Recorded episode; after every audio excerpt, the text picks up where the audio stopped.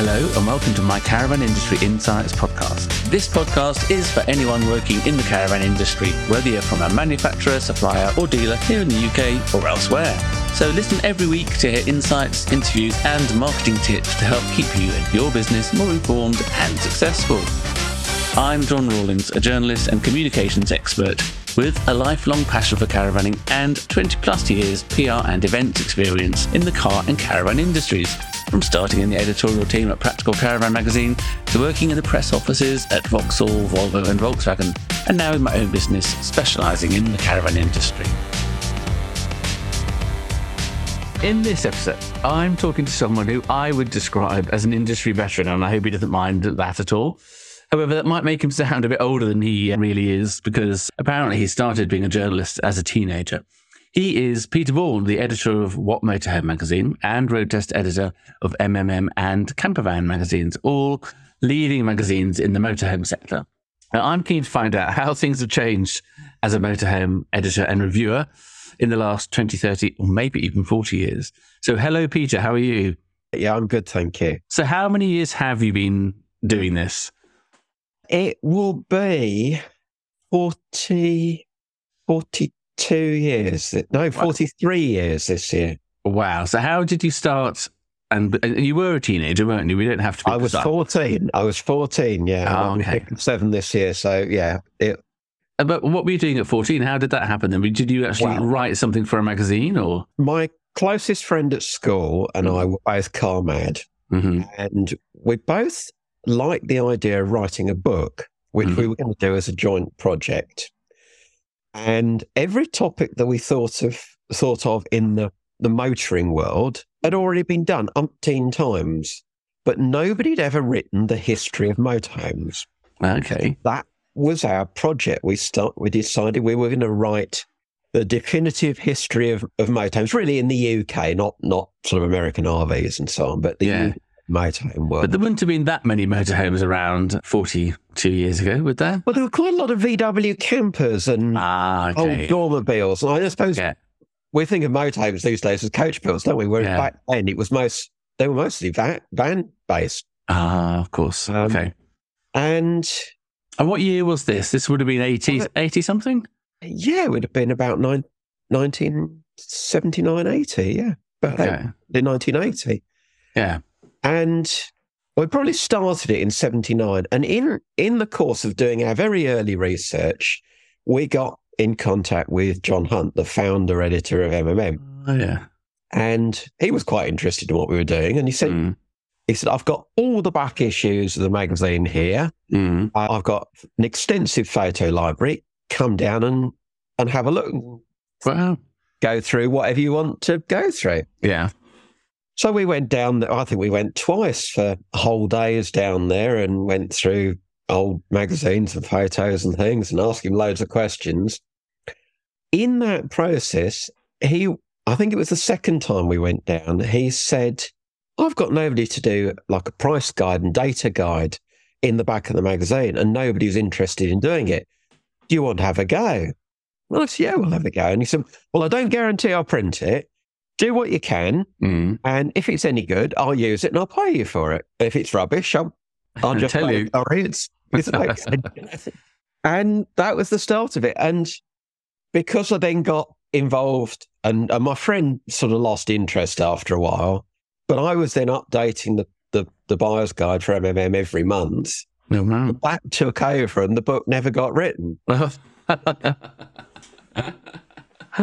so I didn't realize that your association with MMM went back that, that far. That's incredible. Yeah. Mm. So what happened then? Did you leave school and go and do it full time, or did you go on to university and No, this or something? I had plans to go to university, but my A levels weren't as good as I hoped they were going to be, and I I was fed up with studying by then. I didn't Sure. I didn't want to resit my A levels, Yeah. and I just I just got went out and got a job. I went went and worked in insurance locally. It was quite well paid. It was it was Mhm. I quite enjoyed it to start with, hmm but doing more and more magazine work for most nearly all of it for MMM in the background. Most weekends I was off to dealers and manufacturers and so on, looking at vans. Oh, right. Wow. Wow. and so when did you go into it full time then? That will be 25 years ago this year. All right. Okay. The insurance, I'd, I'd gone through various insurance jobs, and the Mm. company I was working for back then um, was taken over. Well, it was a sort of merger come takeover, and all the things I was promised by the the guy that was going to be my new boss didn't Yeah. happen, and it Right. was it was a very unhappy place to work, and I was desperate to get out. And I wrote to my main contact at, at MMM then, guy who's long passed away now, and he said, "Oh, I'll find out if there's a job for you here." And it took quite a few months, but Mm. yeah, It happened. it happened. So yeah, June, what would it be? Well, June 25 years ago. Um, okay. So you spent I spent a chunk of time in the insurance industry then. Yeah, yeah. Mm, I didn't realize that. And was were M&M, was MMM up in Lincolnshire in Bourne by that stage? Yes, it was. Yeah. When I when I very first worked for the magazine, it wasn't even open, owned by Warner's. And then I used to deal with this chap Ron Merrison who who lived not far from me in South London. So when I did the buyer's guide or anything, I'd produce all the work and just drive it up to his house and either drop it through the letterbox or if he was there, I'd sometimes stop and have a coffee with him. oh, wow. So you've been with Warner's ever since for 20, over 25 Yeah. years then? Yeah. Wow. Wow. Yeah. Wow. Wow. On, uh, always, but you've always been motorhomes. Have caravans never crossed No. your path? No, No. no. I mean, my first wife did some testing of caravans, so I did get slightly involved there. Mm. Uh, but no, I've never worked on the caravan side myself. It's always always been the motorhomes that've been my passion, and I've I've worked on well, what was which motor caravan and became And I still get confused as to which way around, which, which Yeah. what title it is. I think I haven't got it It's right, not- but yeah. yeah. It started off with which motor caravan, became which motorhome, and then what motorhome. Right. That's but I've been my confusion. Yeah, I've been involved in with with that since since its inception in I think it was February '86, hmm and been editing it for just over 20 years. I think it's 21 or 22 years now. Wow. And then Campervan, Campervan magazine is relatively new, isn't it? Yep. Yeah. Yeah. Yeah, I get involved in that on the road test side to Yeah. to help with the, the planning and so on and booking of vehicles on that. Okay. Yeah, that's good. And if you worked for any other magazines, it's purely. I've done bits and bobs as Yeah. as freelance. I've written about classic cars from time to time and done some Oh, yeah. For some of the car club magazines, and, and I used to do some some car reviews for a magazine. But, but mo- yeah, nearly all of it for, for Warner's on on motorhomes. So, so share some examples of how how mo- doing doing motorhome reviews has changed in your time in the industry. Because now you're a, you're a YouTube star. It wasn't like that back in the day, was it? No, no, I think that, that's one of, that's one of the really big changes, the growth of video, and that Mm. now, I mean, I was, you know, you think going back way back um, when all the all the photography was on transparencies, and you had that awful. And I used to lug a, a medium format camera around, and you'd have that awful time if you'd get back from a job, take the film in, and then there was that awful, especially if you'd had bad weather, you'd have sort of Ah. three or four days of worrying as whether the photos were going to be standard before you got them back. Whereas now it's all digital and you can see instantly whether you've got what you Yeah. need. Wow, that Um, you, c- uh, people wouldn't believe you these days, would they? Right. So whereas whereas on years ago, perhaps you, you might spend two days on on the the photography for the magazine. Now the photography takes relatively little time, but you spend the time that you've gained on video instead. Yeah. So, was the the magazine would have been black and white to start with? Was it? Or has it, has it always been color? no, it was black and white to start with. I think it was it was quite early on in my days when they started to introduce some colour. Mm. Uh, but yeah, certainly, certainly some of the some of the first vans I tested were second-hand vans from dealer forecourts, and they were always printed in black and white. Whereas I, I, only the new vans got colour. oh, fair enough, I suppose. And the, were there as many um, imported motorhomes? Um, um, No, foreign, nothing foreign like brands? it. No. In fact, there weren't weren't anything like the number of brands. Right. I, I looked up the other day. I think when I first did the buyer's guide for MMM, it was two pages for all the main vehicles that Mm. were, were listed. Mm. This year's Buying Your Perfect Motorhome magazine, which is a, another oh, Wow, I think yeah. it's, it's an, Another- an annual one. There's 17 pages of vehicles. Wow. Were two back 30 or 40 years ago. Wow. Is that because there are so many, obviously, new brands with different, so many different layouts as well? I think, yeah, so many, so many more brands and brands offering much bigger ranges. Although that's dropped off a little bit since COVID. I think you know, manufacturers have dropped some of the slower selling layouts and Mm. you know, perhaps some of the. I know that we had brands offering sixty different vehicles, and, and perhaps that's gone down to forty now. But you know, you've still Oh, got manufacturers offering vast, vast ranges. Yeah. Now, why do motorhomes always have really what's the word Un- unromantic names? I'll, I'll I'll describe it as that because at least with caravans you get Challengers and Phoenix and stuff like that, but the motorhomes all have just letters and numbers. And I remember I've been to a few awards dues where they read out read out the mm.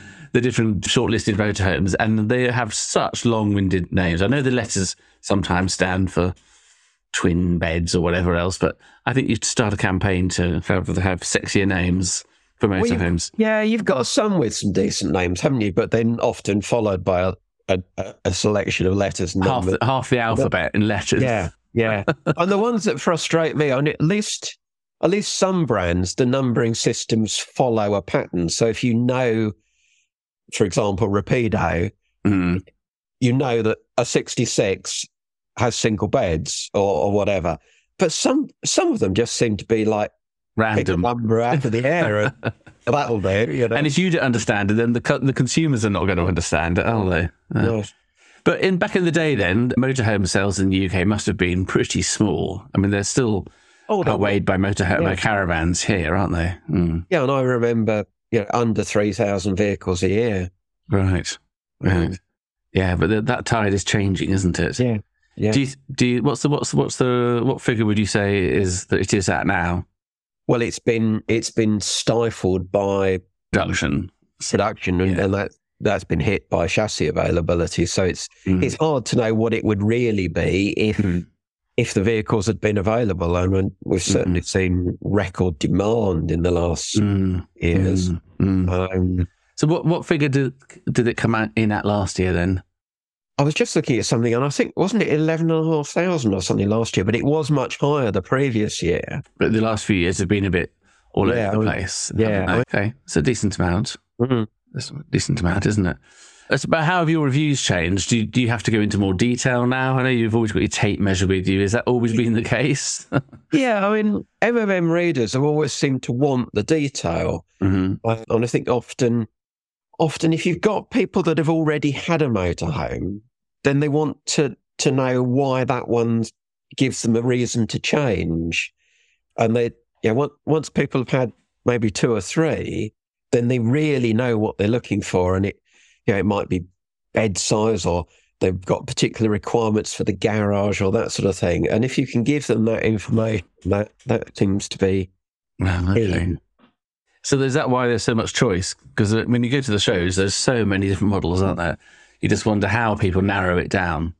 Yeah, I mean, the the one that always amazes me is if you go to Dusseldorf and Oh, if you think, if you arrived at Dusseldorf and thought, you know, I've got maybe 80, 90, 100,000 pounds to, or euros to spend, and I want a van with a garage and fixed single beds, I mean, where would you start?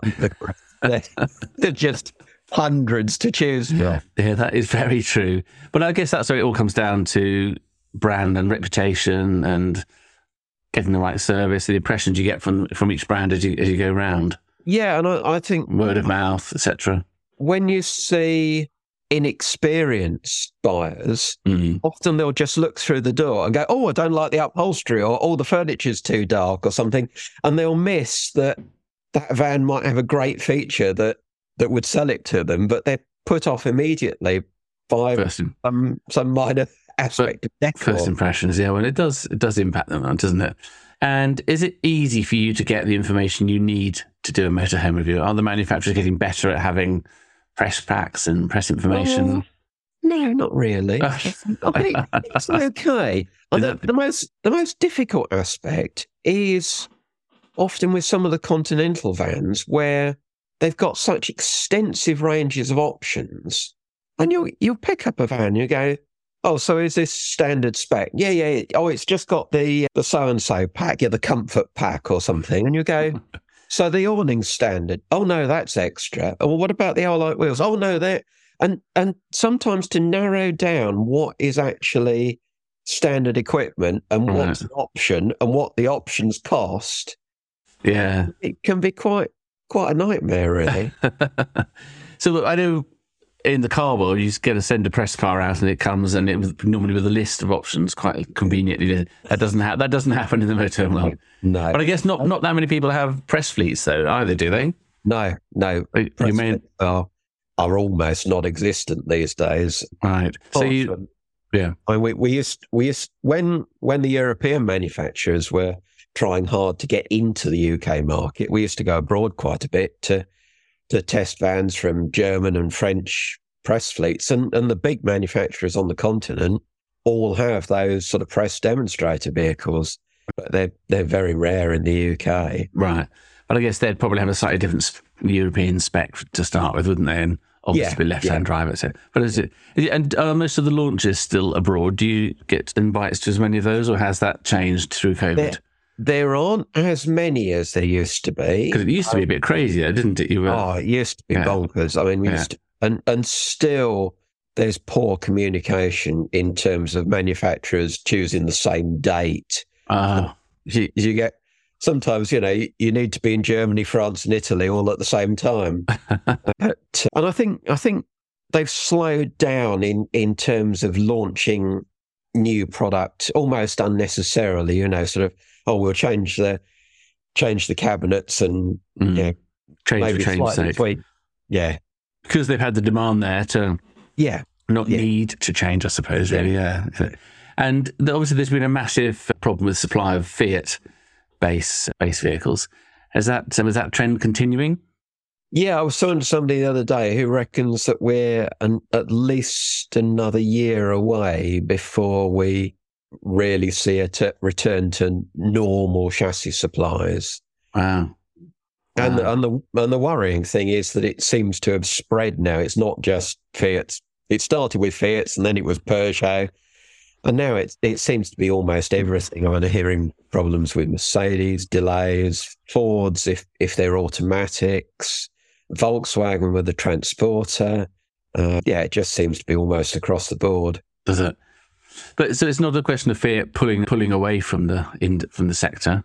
Well, I think there's I think there's an element of that as well. I think right. I think they've they've found you know you can supply hundreds of vans to say Amazon or whoever. Yeah, yeah. That are all white. They're all the same. They're all a, a Bogo spec. Whereas moto manufacturers tend to want, oh, we want 10 of those in grey and 15 in metallic blue. And, and we don't want this and we don't want that. And yeah, yeah, I suppose that's true. But well, they were such market leaders, though, weren't they?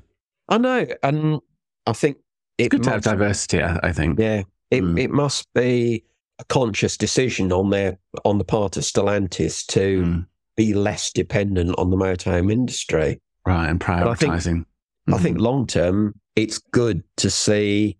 You know, at one point it was you go and test a motorhome, and oh god, it's another Fiat. What am I going to say this time? Whereas we're now seeing a lot more Mercedes, a lot more Fords, a few MANs. Oh yeah, and I think that's that's got to be good for the industry. I mean, if you go, you, yeah, you about how things have changed from 30, 40 years ago. Yeah, often you could buy the same motorhome or or camper van, yeah.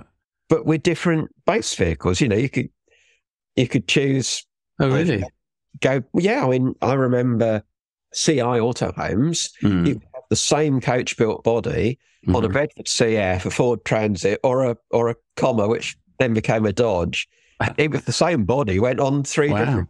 that must be complicated for production, or maybe the production wasn't that big at the time. No, no, I suppose that's probably why.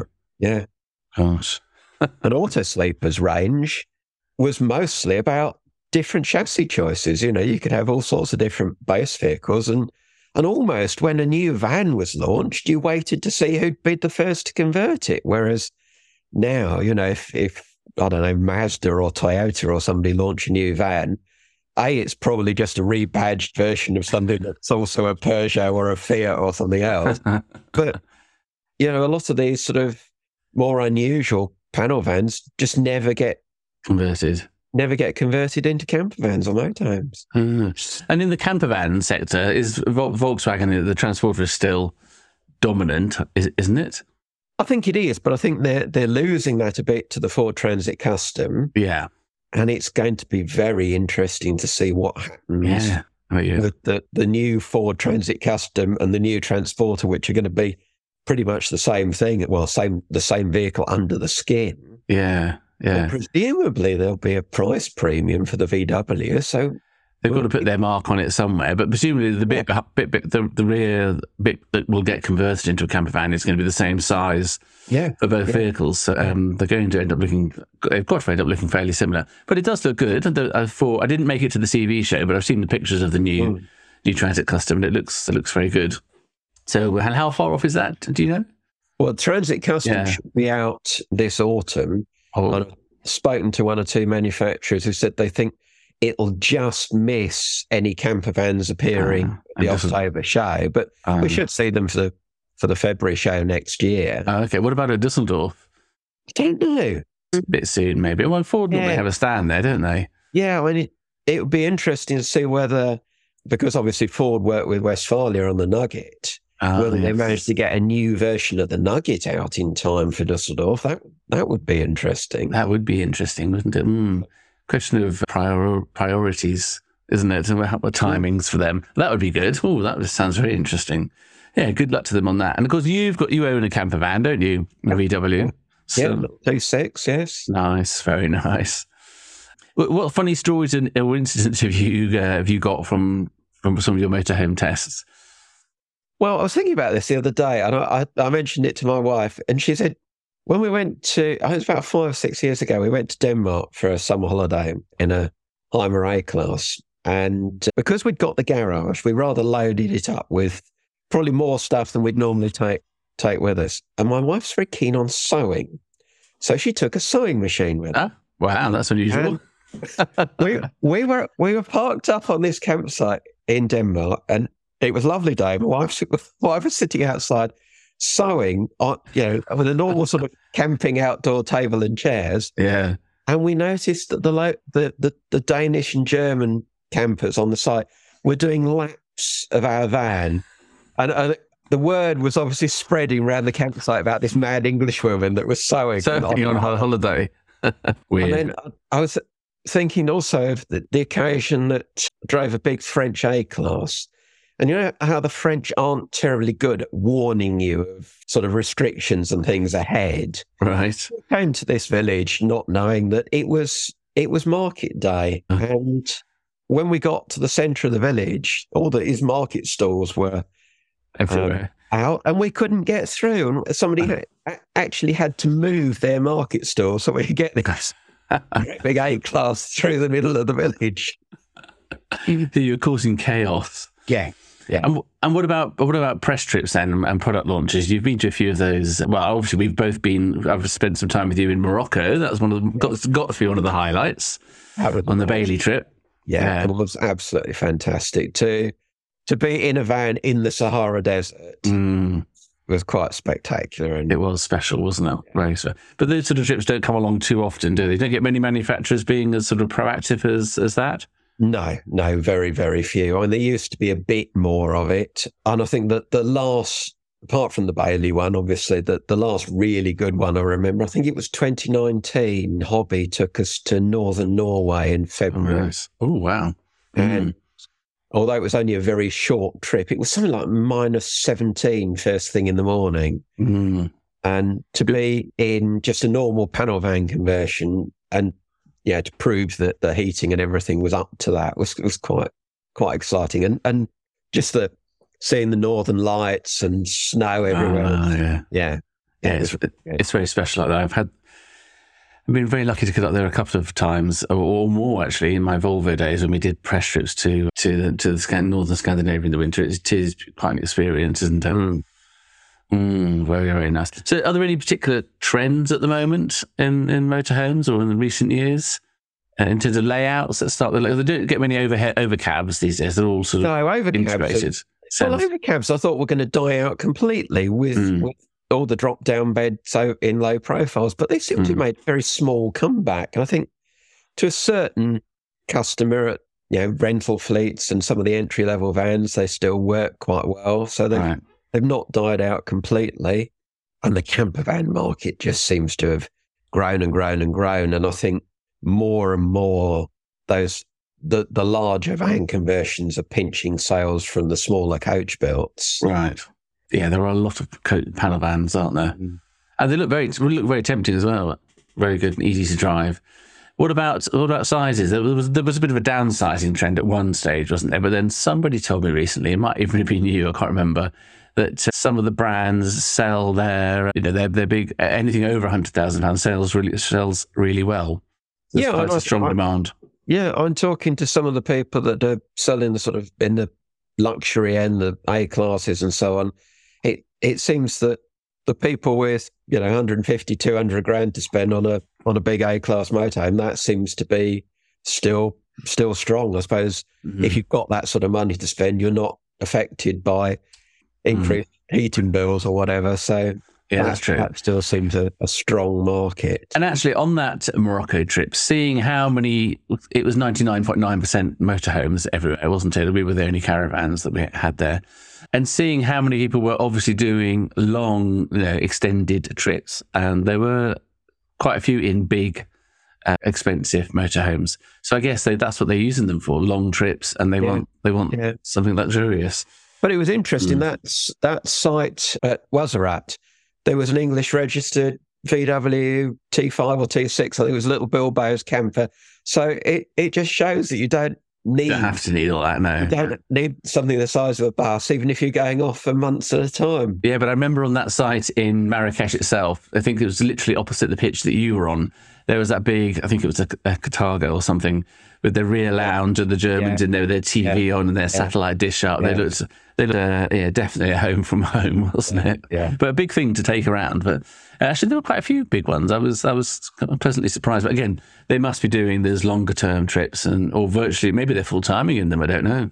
Could be, could be. Yeah, is there? Do you think there's a growth in people full timing now?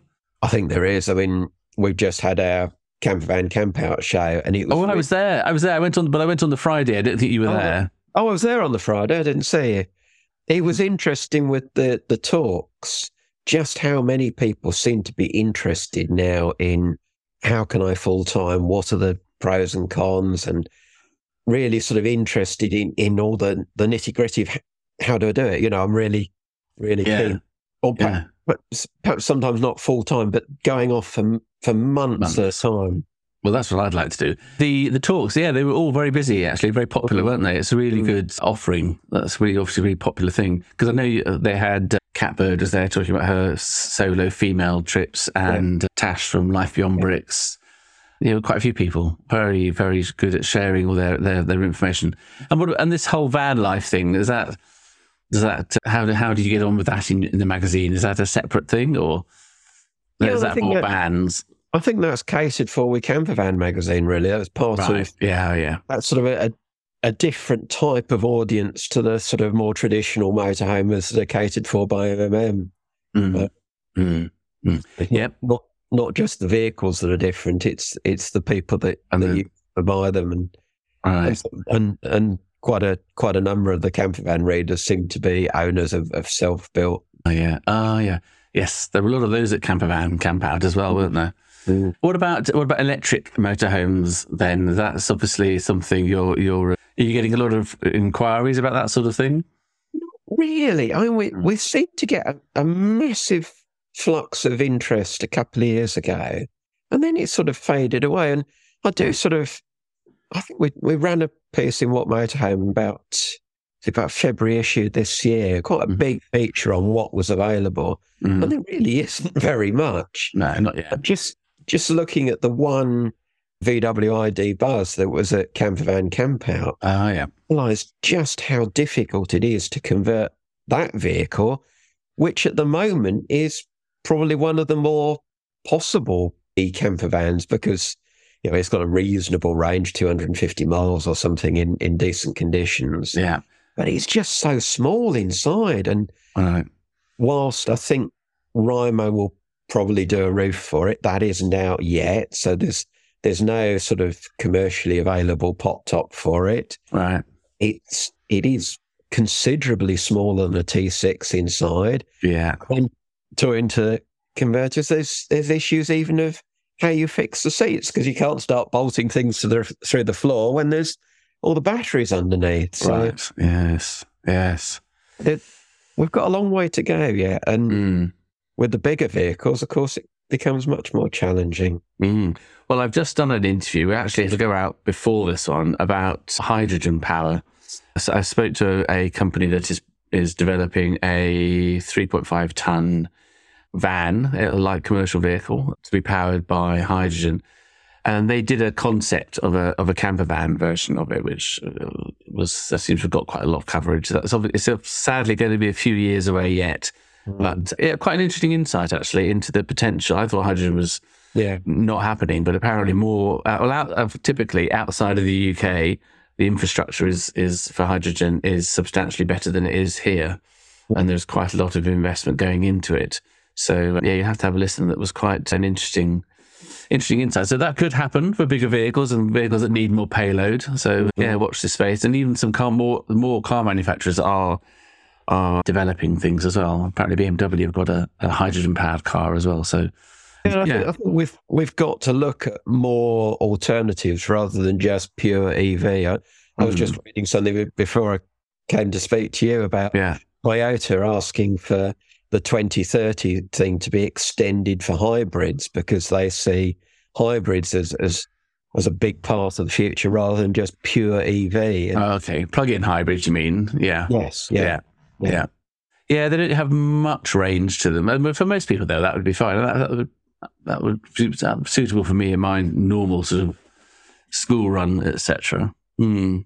Mm. Okay, cool. Right, let's go on to some fun questions then. If you could take your camper van or a motorhome anywhere in the world, where would you like to go? Iceland. Oh, wow, really? Yeah. Yeah. It's something I really wanted to do back, oh, it's a few years ago now, when you could get the ferry from Scotland.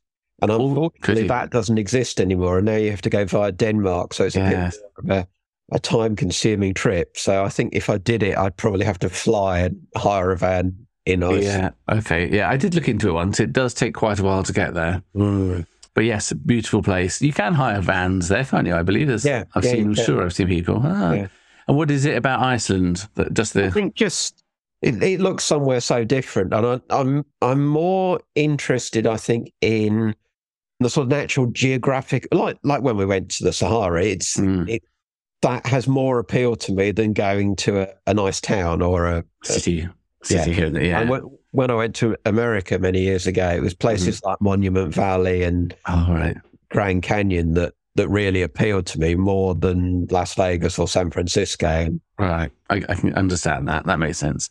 So, if you had a magic wand, do you have any idea what you'd wish for to benefit the the caravan and motorhome industry? a UK aires network like we've like they have in France Ah. and Germany.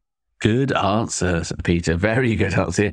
Yes, they are miles ahead of us in Europe, aren't they? Yes. when I've when I've tested vans in France and Germany, you just never use a campsite. Mhm. There's, there's always somewhere, and and usually they're so convenient too because they'll be just on the edge of a town, so you can walk in and use the restaurants for dinner. And I think Mm. The local communities must benefit so much from from people spending money that way, Mhm, rather mhm. than you know if you're on a campsite miles out miles from anywhere, you tend to just stay on the campsite, don't you?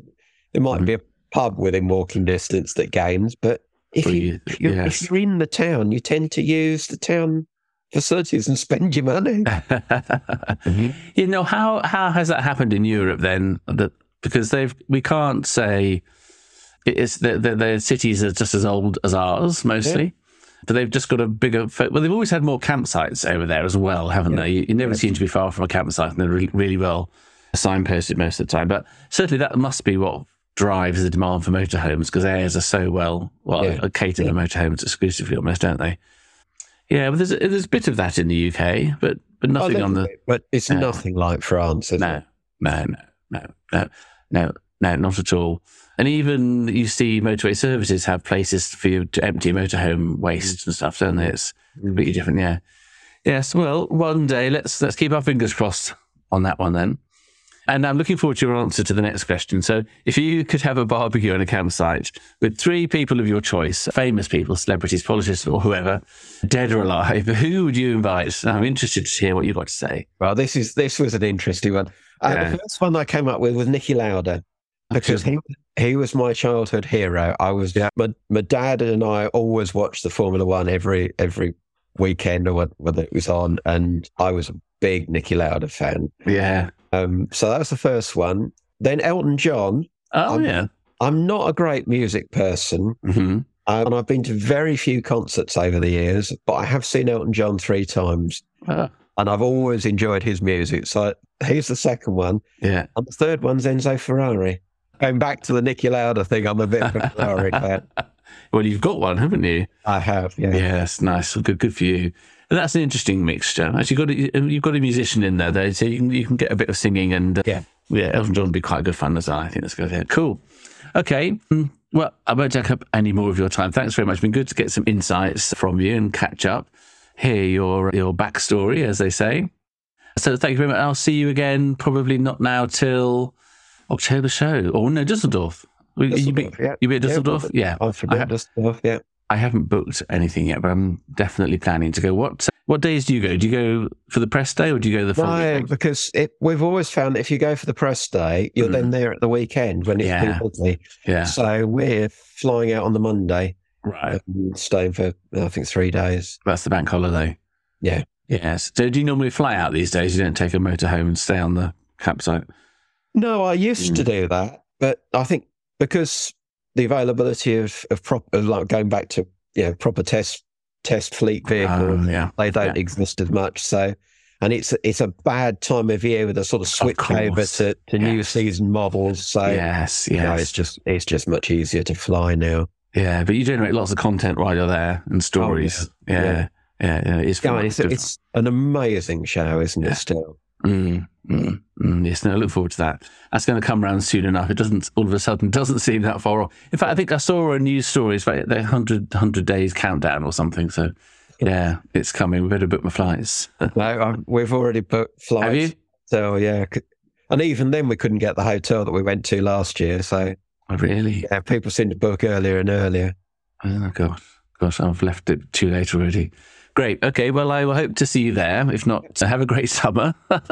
Sounds crazy saying that, but uh, yeah, I'm sure we'll see you around. I look forward to watching your video video reviews. Oh, by the way, how- what sort of how many viewers do you get for your videos these days? Because some of them are massive, aren't they? Oh, some of them are incredible. We've got we've got seventy one thousand over seventy one thousand subscribers on the Motorhome Camper Van channel now, Wow. and it's really interesting so, how some of the videos just fly. I mean, the four wheel drive Mercedes from RP that we we had, I think that's got about a million views on it now. Wow. Really? They look some- cool, so cool. Yeah. Yeah, well, some of them are just incredible. What about your first test of the the Hymer?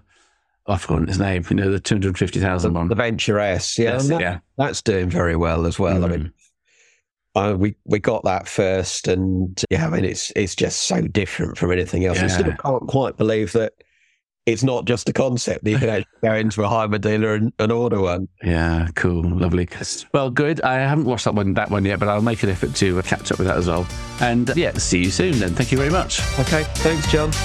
Thank you for listening to this podcast. I really hope you enjoyed it, and would really appreciate it if you could share it with as many people as possible. Even better, please give me a five star review in iTunes. It'd be a great help. If you'd like me to interview you, want to suggest someone to interview, or are interested in sponsoring this podcast, or want to get in touch with me for any reason, please drop me a line at john at rawlingscommunications.com or message me on Instagram at rawlings underscore comms. Thanks very much. Bye for now.